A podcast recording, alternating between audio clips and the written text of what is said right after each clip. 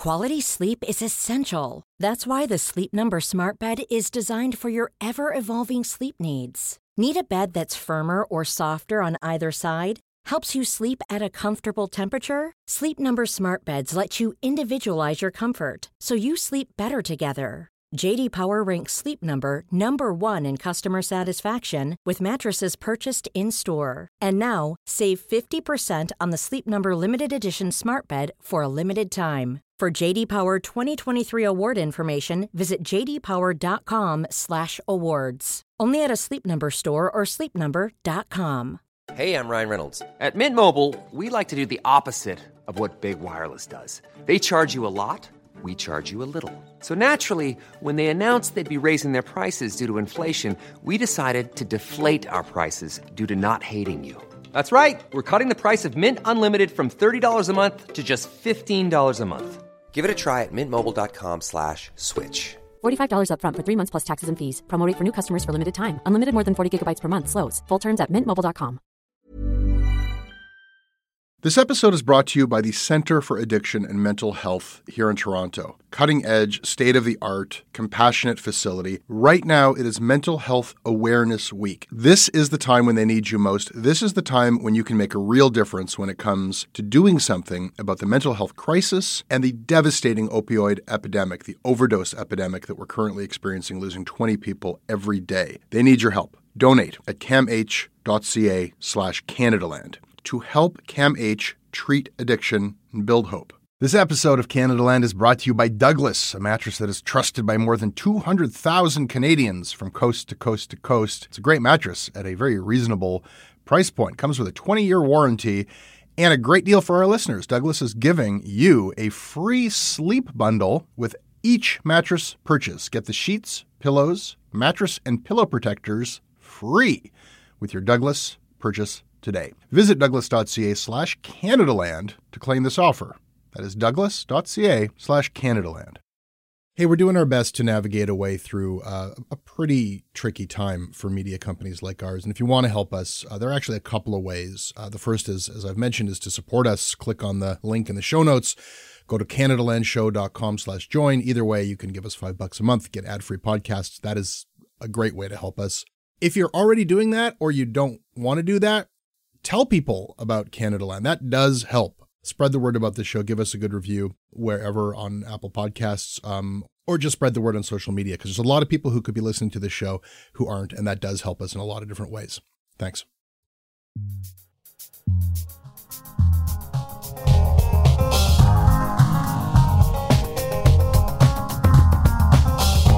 Ryan McMahon, infielder for the Colorado Rockies. Yes, and uh, a professional football player whose career was cut short due to a cocaine habit. Glad to hear it. Joining me from Winnipeg, uh, Ryan, today we're going to talk about shocking, offensive stuff from Bryan Adams. It turns out that uh, Summer of 69 is not about the year 1969. It is not. Yeah, also, he's a kind of a schmuck. We'll talk about that.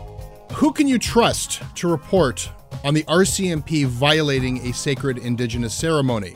That's not a hypothetical question. Ryan, who, who, who did you trust with that? We're going to find out. And we're going to talk about Jian Ghomeshi's comeback attempt, take three. Good to have you here. Thanks for having me.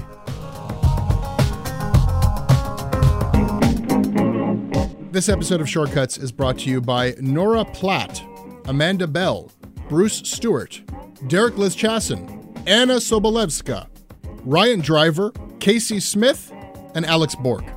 Hi, I'm Alex Bork from Montreal, and I support Canadaland because I believe in their mission to deliver high quality, independent journalism while holding big media to account. They've also introduced me to some of my favorite writers like Ryan McMahon and Sarah Haji. Thanks, Canadaland.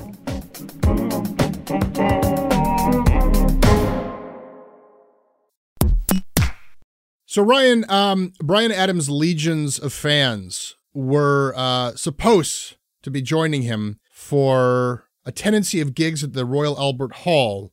But as he put it on social media, Bryan Adams wrote, thanks to some fucking bat eating, wet market animal selling, virus making greedy bastards, the whole world is now on hold. That did not go over so well. No, it didn't. And, you know, of course, an apology has already been rendered as per standard social media etiquette. And, uh, and he said sorry. And he said, uh, Hey, look, I'm not racist. I'm vegan.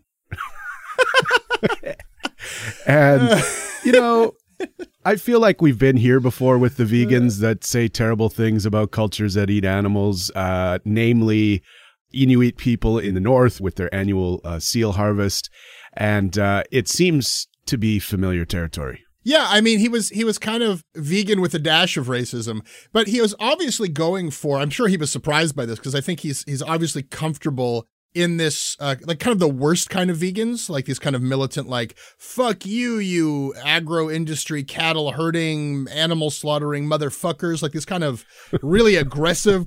But then he just sort of veers off. Like, wait, wait a second where does where does greed come into it? Where does virus make it? Like it's just sort of like very effortlessly shifted into a complete anti-Asian uh, screed, just like a collection of the worst things you could be saying. Like describe, you know, and it's interesting to see his defenders like, what? He didn't even mention China. That's not racist. He didn't mention Chinese people, which is actually really funny, Ryan, to see people defending him who I don't think under any other context would be pro-vegan. Like it's like you're kind of like meat and potatoes Canadians, anti political correctness Canadians who are like on side with this militant, aggressive vegan because like the streams got crossed. Yeah, and it's always shocking to see how quickly people will fall to the feet of their hero to defend them without really understanding, like, you know, words have meaning. And uh, these words, I believe, kept in context, clearly, clearly are racist. Why are the Chinese greedy? Huh? Is it because they're one of the, the, the capitalist superpowers of the world? Like, where are we going here, Bryan Adams? And, you know, it's, there's a bit of joy. It's a terrible thing that, that he said, uh, and fuck that guy. But there's a bit of joy watching these assholes kind of squirm out of the rabbit hole they've ducked themselves in backwards to try to, uh, but uh, I know what I actually meant. uh, and I go to a wet market all the time. That's where I get my fish. And uh, I've got no problem with a wet market. When I want to go get like a nice smoked Manitoba Goldeye, wet market. When I want to go find some fresh salmon, some wild salmon, wet market. Um, the Chinatown, the Chinatown's uh, multiple that I frequent in almost every city I do comedy in uh, wet market. It's where I get my food from. And to try to even sympathize with these words is a stretch. I mean, I just don't see how anyone can go, Oh yeah, I see, I see what he meant. However, there are some really close friends of mine that have fallen to the feet of one of Canada's heroes and went like, oh, what? Because he's white, automatically it's racist. And we've just taken 20 steps backwards uh, with this one because so many people are defending him and uh, defending Bryan Adams is good honor.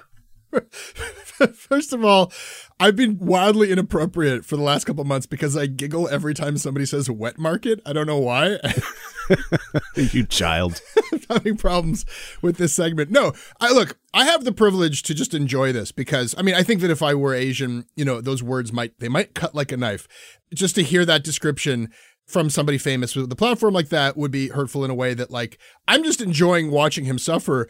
Um, a because I just just I've always despised like there's just no consent in having Bryan Adams music in your life as a Canadian. It's just foisted upon you because of CanCon rules. And you know John Semley, journalist John Semley, who likes to say actually he famously was kicked out of the CanCon rules.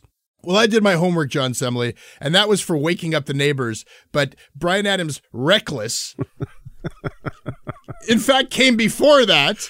And all of the songs that are on endless repeat on malls and supermarkets, all of the fucking songs, uh, feels like love with Tina. No, all these songs that I just like. Why? Why? Just because I live in this country, do I have to hear these songs from the '80s? Nobody else in the world is listening to this it felt like just a few weeks ago, like nothing would ever break that spell. We just have to listen to Bryan Adams because we okay, live first, here. And now maybe, maybe we can finally get rid of the Bryan Adams. First of all, I just reread my contract and I did not sign on to talk about a Bryan Adams discography. Okay. So first of all, how dare you? and, and second of all, the other thing that I find really curious is how everyone started associating and defending Bryan Adams through Don Cherry and Justin Trudeau. And, you know, we're running out of heroes. Jesse Brown, we are nearly out of heroes because, you know, people are saying things like, well, if what Bryan Adams did was racist, and if what Don Cherry did was racist, and if Justin Trudeau uh, is racist for three photographs of him in blackface, well, then what isn't racist? And, and I just, it's not funny. Maybe you actually agree with them. Maybe you're like, yes, now you've got it. Right. It's Yeah. not funny, but we are just not equipped to talk about racism in Canada. And, and I don't know where that, uh, where the responsibility lies there, uh, and who, sh- who's at fault there. But, uh,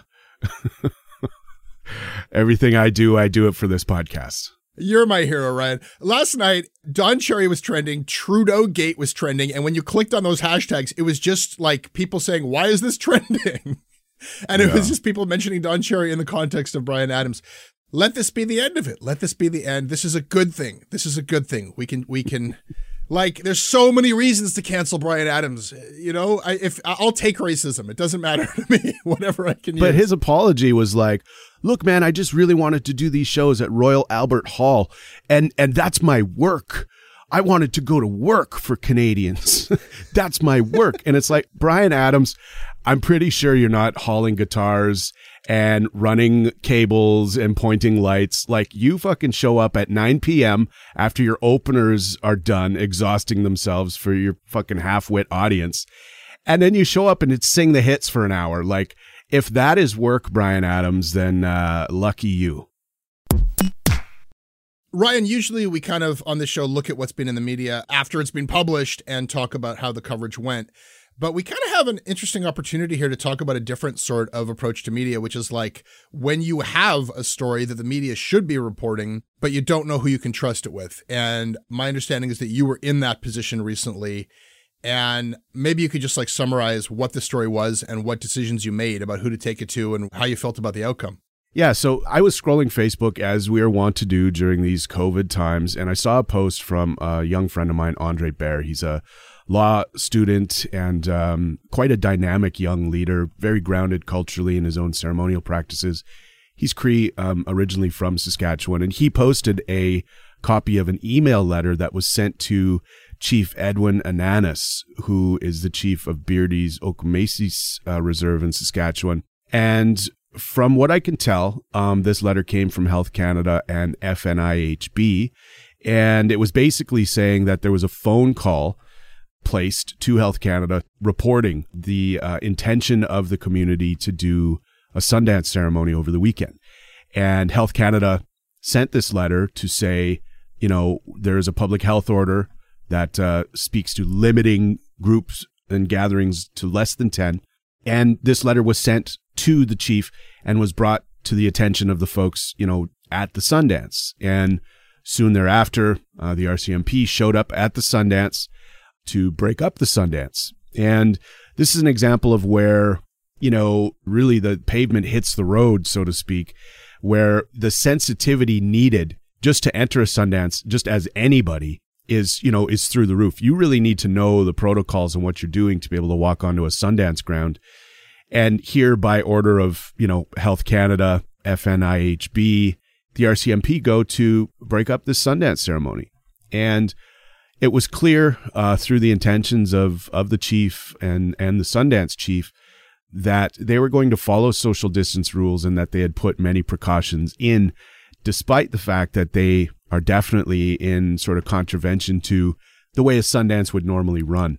But they decided on their own that they were going to to do their best to social distance and do what they had to do in order to carry through uh, with this ceremony. let me make sure I understand. As it was reported, ultimately, this was a Sundance ceremony that part of the point of which was to pray for an end to this plague of the of this coronavirus, but it does involve contravening the rules of no more than ten people.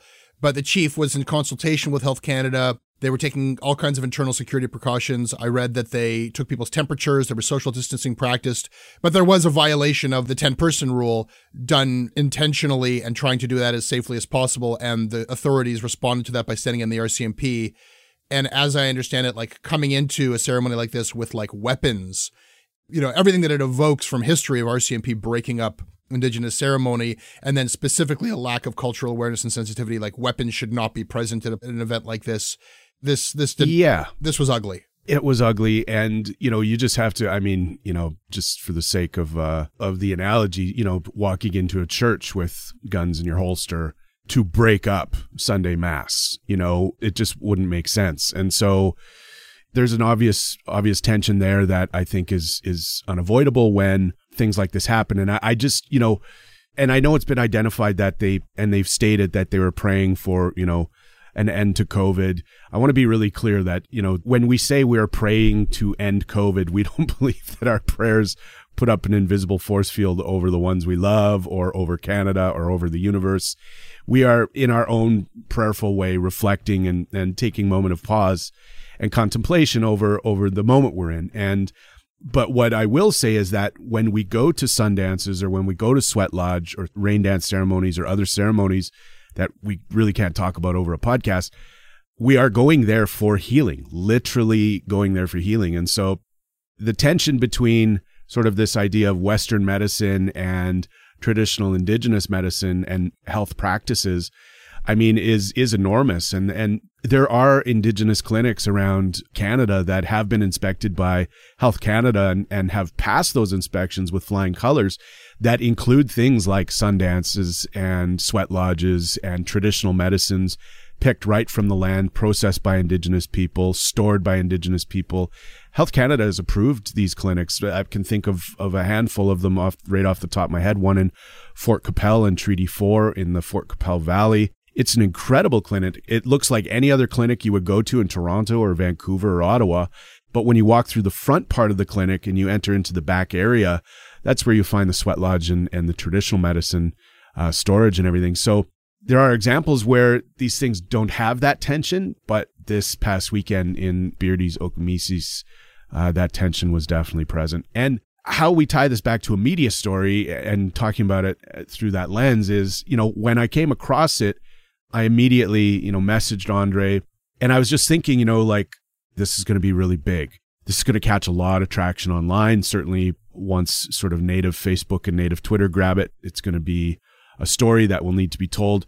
And, uh, you know, at the time of this recording, there's over a thousand shares on this post. And, um, and I didn't know who to hand this story off to. I was really concerned about like, well, who, who can bring the cultural context? Who can bring the significance of the Sundance to this story? Now, of course, you know, the facts are the facts and, and what has been reported through CBC Saskatoon is full of the facts. But there is a sensitivity that is needed in a context, that I think, that should be kept uh, when reporting on stories like this. Sure, because on the one hand, you could see thousands of people sharing this on Indigenous Twitter and uh, online on Facebook and saying, fuck off RCMP with your guns on reserve in a religious ceremony this is enraging on the one hand. On the other hand, you could see a wider, you know, settler Canada saying, "Are you kidding me? A sweat lodge during coronavirus?" And you know, like th- this is going to be a vector for spread of disease, and in, in, the most, it's an explosive. It has explosive potential. This story on both sides. And it is. I mean, I, I should also tell you that it is. You, you know, on the indigenous side of the conversation, people are split. You know, people are definitely split, and they're saying like now is not the time for ceremony, let's wait it out. Can we push the ceremonies to later in the summer when we have a bit more information? And then there are others that say, you know, historically, when we faced things like the Spanish flu and other things, this is exactly what we did. And therefore, this is what we're doing. And there's a real ugly split there. And, and, you know, when you go through the comments on Andre's post and even subsequently, you know, Andre has posted about this over the last two weeks. He's, he's made a number of posts where you know he's talked about these things uh, people going into the sweat lodge there was uh, a statement made by dr james Makokis and dr evan adams that actually caught quite a lot of traction that similarly talked about the need to end indigenous ceremonies during the time of covid and these two prominent indigenous doctors basically came out and said now's not the time for sweat lodges we should not be in in small contained spaces sweating with each other breathing on each other you know, under COVID conditions. Andre posted that and he got roasted for it. Mm-hmm. So it's a very controversial topic. I mean, it's one that even, you know, even I would say, you know, I, I can see both sides and I'm sort of unwilling to pick a side because everybody has the free will and, and choice to, to enter into prayer in that way. And it's heated to, to say the least Yeah, I, I, don't think we have to take a side here. And, you know, uh, this is a time when the decisions that are made on an individual basis can have wider impact. But it's one thing to have that debate within the community. It's another thing to put it on CBC's websites for everybody to chime in on. How did you decide to take that to CBC? What made you make that decision? And were you happy with the outcome? I just sent the post and the letter to a few different Indigenous journalists that I know have attended ceremonies similar to this, that have the context, know what a Sundance looks like and feels like how in fact I would say a Sundance probably has the least amount of personal contact and danger. The whole point of a Sundance is, you know, you're kind of set aside to do your own prayer in your own what is called a stall, and you're there on your own. The Sundance chief comes and visits, but it's probably the least contact. There are there are ceremonies where there's far more personal contact and, and group contact. Sundance, you know, not being one of them. So I wanted to find somebody that really understood that. I'm actually not too sure how this trickled down into the space that it did, but to the handful of indigenous journalists that I that I trusted and wanted to tell this to, I just felt like yeah, they could do a good job of articulating why this was important and why it was important to really hold on to the context of what was happening. It seems to have been kind of just like you said, like uh, CBC laid out the facts, and it doesn't seem to have sparked a huge angry reaction on either side. So maybe that's a win just to get this on the record that this is happening without this being kind of like targeting anybody for a huge wave of hate. Yeah, and I, I should also say, like I, you know, reached out to some other peers and colleagues, um, some from the Yellowhead Institute at Ryerson, who are doing a lot of really amazing work. And I thought this is something that if this goes if this goes wrong through the media, we're going to need a response. And you know, the last thing we want is Canada dumping their frustration and anger and hate onto a, a small reserve north of Saskatoon. You know, last thing we need is is is more violence against indigenous people because the optics are such that, you know, native people are not only do they not respect the rule of law in Canada, but they don't respect the restrictions under COVID. It, it's a dicey relationship, and and imagine imagine if you like fed that to journalists, and then some sort of sensationalistic story like that came out, and you know that that was the outcome. I mean, that's a lot on you. I guess uh, for me as an indigenous person, like I, I'm just always aware that that tension is there and the possibility for a story like this to blow up and go the wrong way is ever present. And, you know, yesterday actually was the three year anniversary of the appropriation prize debacle. Uh, Michael Stewart, formerly of Rabble, posted this and reminded us all three years ago to the day, Tuesday night, would have been three years ago that the appropriation prize debacle broke out on Twitter. And I'm always just reminded of how how few voices we have in mainstream papers and mainstream spaces that a story like this in the wrong hands, yeah, can go really wrong and can be told really wrong. And you know, if you don't understand the material, it's I think it's really tough to write it and um and to write about it. And so that tension and that pressure is always present. Well, it seems that David Shield and Creeden Martell, who are the reporters with uh, CBC Saskatoon, did okay by this one. They sure did.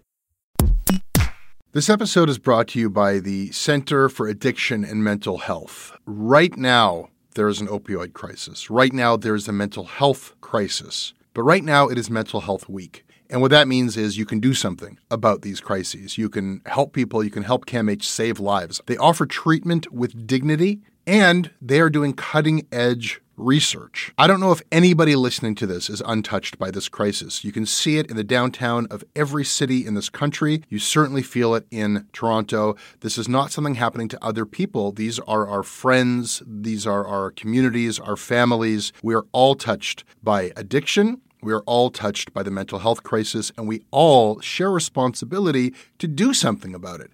Helping CAMH is something you can do about it. Help change mental health care forever.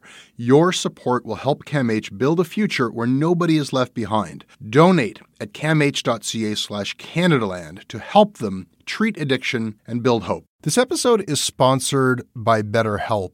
Uh, it's amazing the things that we tell ourselves to talk ourselves out of getting help. Anybody who's actually gotten help knows that the process of getting things off your chest, of taking your stressors, your problems, and just like not letting them be bottled up, working through just conveying them to somebody, half of the battle is just doing that. You unburden yourself. And you know what? If you have a real mental health professional, no, they don't have magic bullets or magic words that make it all go away but often they can help you see things a little bit differently and guide you to strategies or tools or to a new perspective that actually does help. As the largest online therapy provider in the world, BetterHelp can provide access to mental health professionals with a wide variety of expertise in mental health. Because you listen to this podcast, you get 10% off of your first month at betterhelp.com slash Canadaland. That's betterhelp.com slash Canadaland.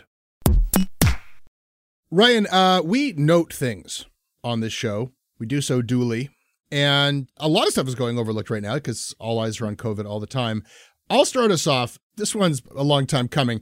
People will remember the Fifth Estate report on passport babies. Ah. A very scary, scary report with all this information about how Canada is being used and exploited, and there's this industry where um, really it was targeting like Chinese birth tourists are coming to Canada, having a baby here, overloading our medical system, and they're doing so to get the baby Canadian citizenship, to get a, a Canadian passport, and then they're just going home. And uh, mm-hmm. what a bunch of dupes we are. Now, this was uh, a very, very widely, I'm not even to say controversial, it's sort of a weasel word. Like, this was like a disastrous report because the journalism just seemed on its face to be like unsound and also really torqued because they never established in this report how big a problem is this? It was it seemed to be hmm. really focused on one hospital in BC and they said, you know, there are 5,000 Canadians a year who are uh, non-resident births. So, and you just make the association, wow, it's like 5,000 of these passport babies. No, 5,000 people total right? Like refugee claimants, uh, people who are in the process of getting their residency, people who are traveling and happen to be in Canada, people for whatever reason have a baby in Canada, and then some portion of that are part of this, you know, supposed industry of passport babies. And people were very angry about this, and there were charges that this was a very racist report. And what I want to duly note today is that at long last, the CBC's internal accountability mechanism the Office of the CBC Ombudsman just uh, recently issued their verdict from a, a listener complaint, a viewer complaint.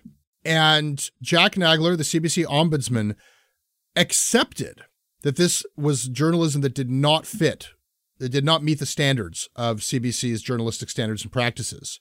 And he wrote, mm-hmm. like, this failed to tell you how big a problem this actually is. When you say many of the 5,000 are passport babies, does that mean hundreds? Does it mean thousands? Right. Like, like, there's no way of knowing.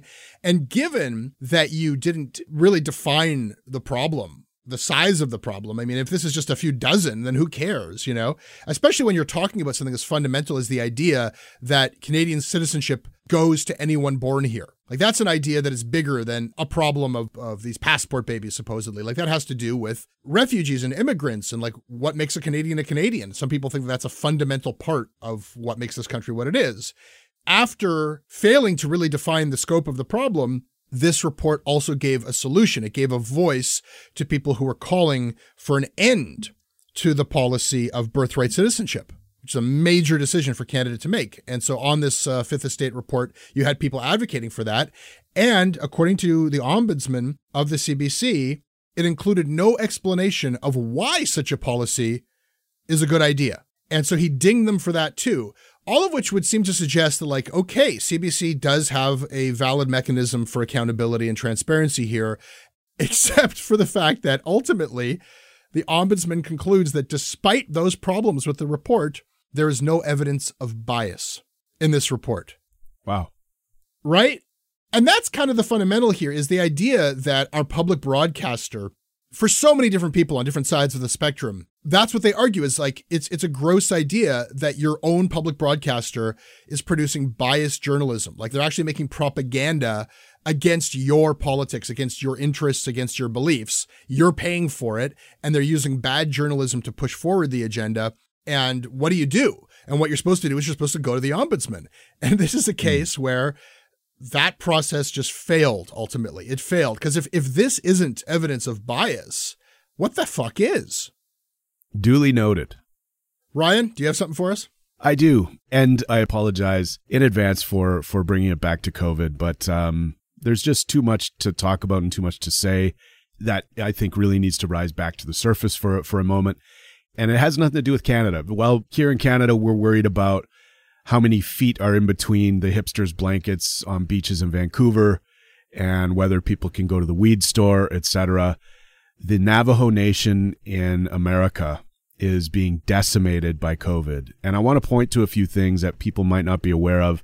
And then I want to give out a URL for a, fundraiser for the Navajo Nation. The federal watchdog that examines the tribal relief funding distribution has just put out information saying that yes, we are late.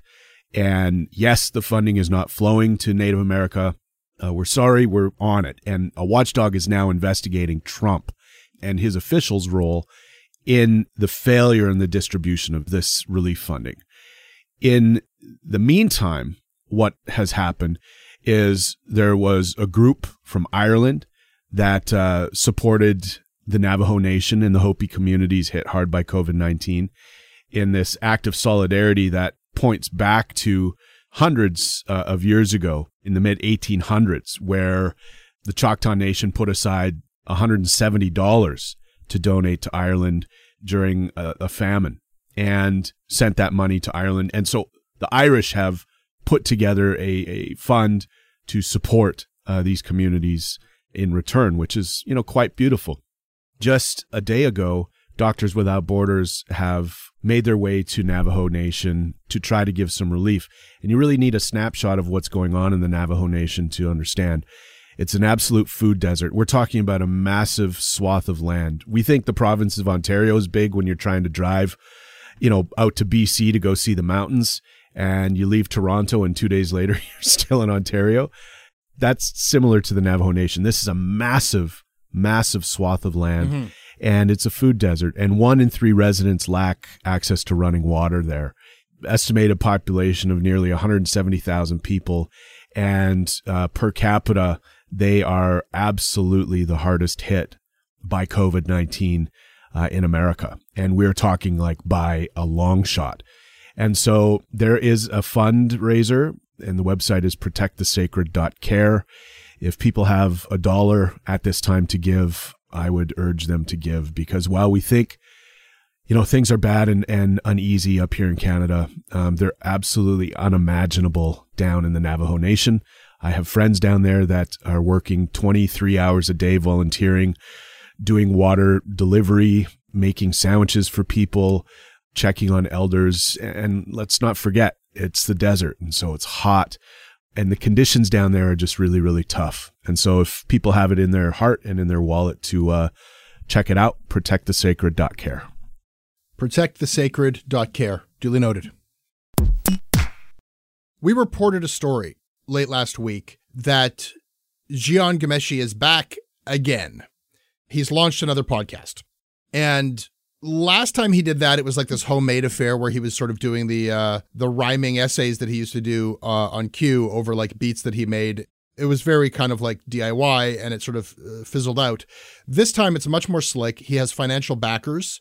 There's a, a company's being incorporated, a new media company. Some of his financial backers are anonymous. One of them is a very prominent member of the Iranian Canadian community, Mehrdad Ariannejad Hmm. And he is the CEO of a registered charity called Tirgan, and it gets money from the province. It operates an Iranian cultural festival.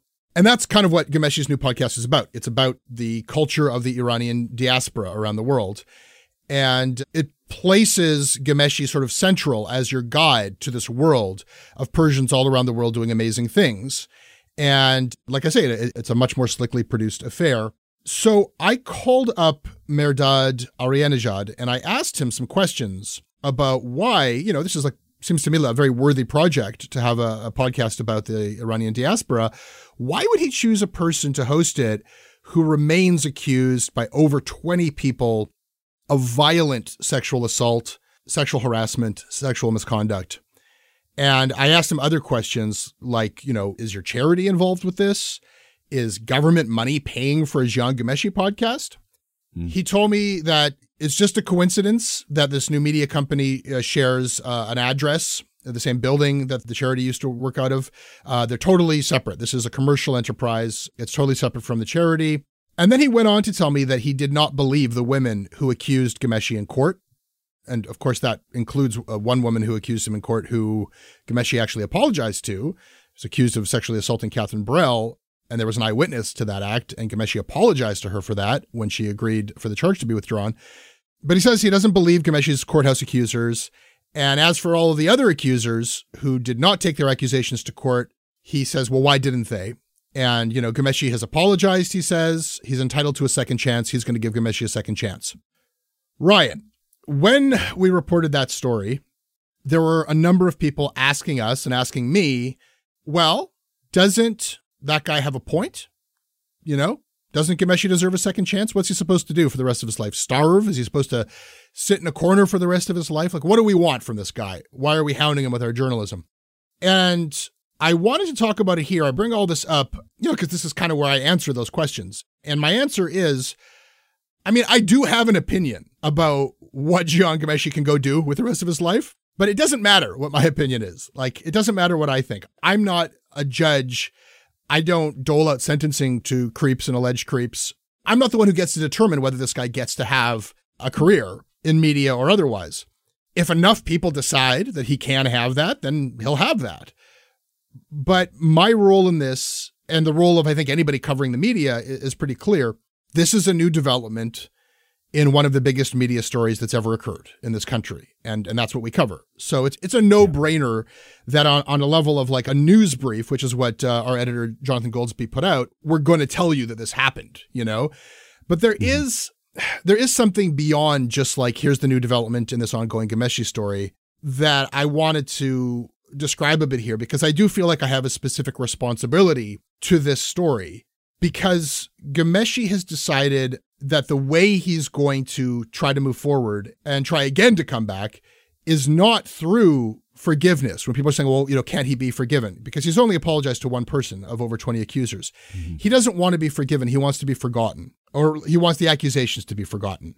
Mm-hmm. He's never dealt with this stuff. You know, he's never answered questions. I've never had a chance to interview him about the accusations. He's never faced his accusers in court. He's never explained what he did that he needed to apologize for. He was very vague in that apology. When he wrote that disastrous essay for the New York Review of Books, he wildly represented and downplayed what he'd been accused of. And and then when he puts out these two different podcast attempts, the conceit is just to kind of pretend like it never happened. He just doesn't acknowledge or deal with anything in his past. And so I feel like that's the path forward that he's hoping eventually with time he can get is for people to forget. And I think that that's possible. I think he has a shot at that because as big as this story was, Ryan, like this was just the only story it seemed during the trial and before that when this was first broken in the in the Star. You would think that like people are never going to forget, but it's amazing to me how people forget. Like the, a shocking number of people think that the women who came forward and broke the news that Ghomeshi was an alleged sexual predator, that those women were later shredded on the stand at his trial. And that's just like false. The women who took the stand were completely different individuals than the women who broke the silence on Ghomeshi, the women who I reported on initially. People conflate that. People forget that when it comes to the accusations of violence themselves, not one of them has ever been disproven on the stand or anywhere.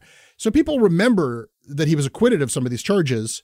They forget about his apology. They forget about Reva Seth. They forget about all the other people who corroborated these accounts and who had allegations of their own. So again, like it's not up to me if people decide to forgive Ghomeshi, but I'll be damned if people forget. And that's my role in this, you know? And like there were other people just saying, like, fuck, did you need to put his face and name in front of me again? You know, Ghomeshi's back on Canadaland. Like, I don't want to hear about him anymore. And I get it. Like, that sucks. And frankly, I'm not so thrilled about this either. Like, people don't care like they used to. Like, it's not for clicks. It's just kind of like, I guess this is my responsibility. And like, I accept the price. Like, I benefited from this story. It helped me, uh, my career to, to have broken this story. But there's a price for that. And I think the price is like, there are sources who sacrificed a lot to get facts onto the record. So I'm going to be the keeper of those facts. When he wants people to forget, I will dig up the receipts and I will present them. And if I have to, I will represent them and represent them until he like deals with them. Yeah. I have a lot to say here and and maybe I'll just say a couple of quick things to kind of respond back to what you're saying. First, yes, did you benefit from telling the story? I suppose you could frame it that way. But I wouldn't necessarily put it that way. That's pretty, that's not really a, a, good way to frame it. If you've benefited from breaking the story and, and sticking with this story, you've also accepted the responsibility of keeping the receipts and of staying on top of the story. And so benefited, okay, I guess some could say that.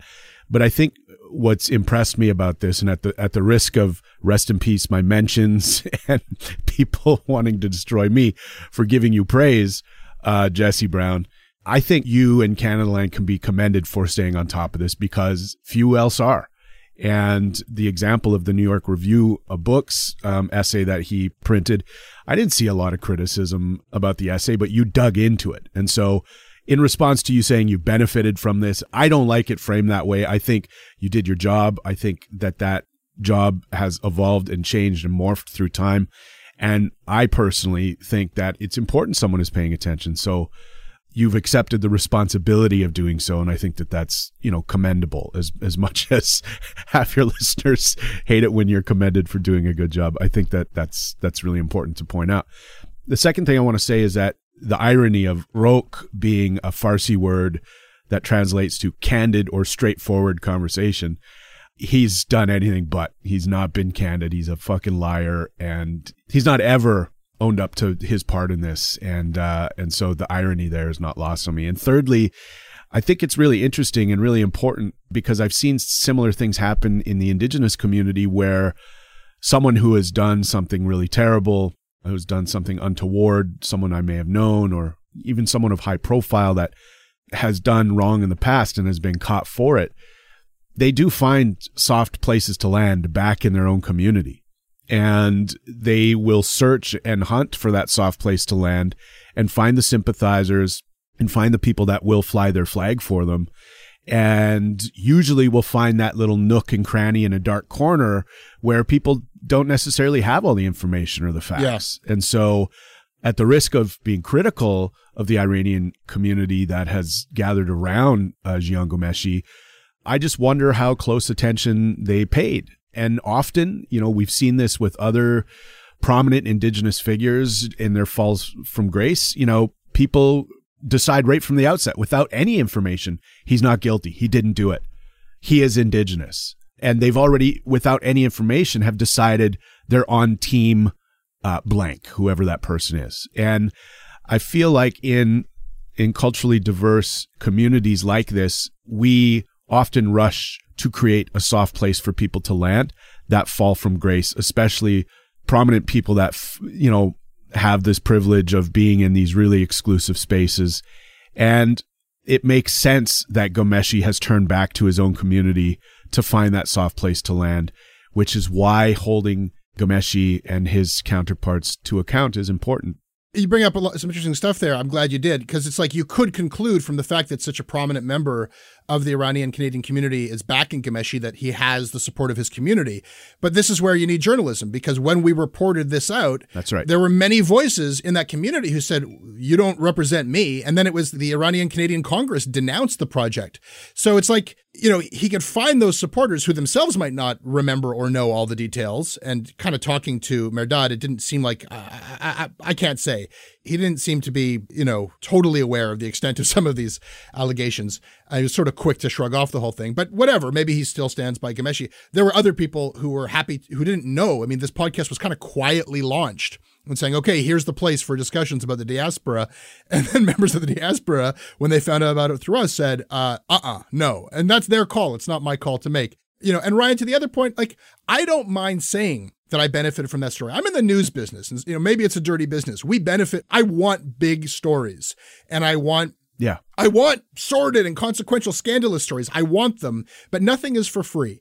Nothing comes for free. And, you know, this guy's like there's a dark cloud that kind of like I'm linked to him in this way, and he's still got this like little cabal of of weirdo Twitter Ghomeshi truthers, and uh, you know there's like a lot of MRA type. There's a lot of misogyny, like, and it's it's become a part of my life, and that's the cost. You know, I'm out yeah. looking for the next story, and it comes with stuff you don't get to walk away like to carry the facts to carry the story there's a responsibility there but but absolutely that's the business that i'm in so anyhow yeah to sort of just be a little bit more articulate with my point about the soft place to land in community i'm definitely not inferring that you know the Iranian community is have opened up their arms and said, "Come home, Jian," and uh, cooked him a warm meal. I know that there are a good number of people that have rejected the project and and have spoken out about it. And similarly, in indigenous communities, it's a nuanced and complex sort of dance there.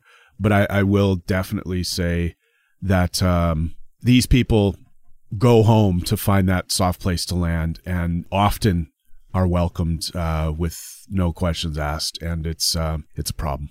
Yeah, it's the questions part. I mean, like forgiveness is a powerful thing, you know. Reconciliation is a powerful, uh, uh, and it can be a noble thing. But the, first comes the truth part, right? So, yeah.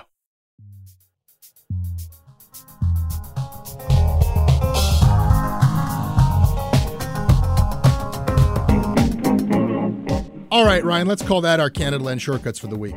Thank you. Thanks for having me. Listen, it's never been easier to support us. Get ad-free versions of our podcasts. Just click on the link or go to CanadaLandShow.com slash join. It's five bucks a month Canadian. Get ad-free shows. You can email me at jesse at CanadaLandShow.com. I read what you send. We're on Twitter at CanadaLand. We're on Instagram at CanadaLand Show. Go follow us there. Ryan, where can people find you? I'm at RM Comedy on Instagram and Twitter. Our website, where you can read that article I was talking about, is CanadaLandShow.com. We also just published our annual transparency report, and Commons continues its season on the pandemic with a withering look at the privatization of long term care in Ontario. Listen to that episode. This episode is produced by David Crosby. Our managing editor is Andrea Schmidt. Syndication is by CFUV 101.9 FM in Victoria. Visit them online at cfuv.ca.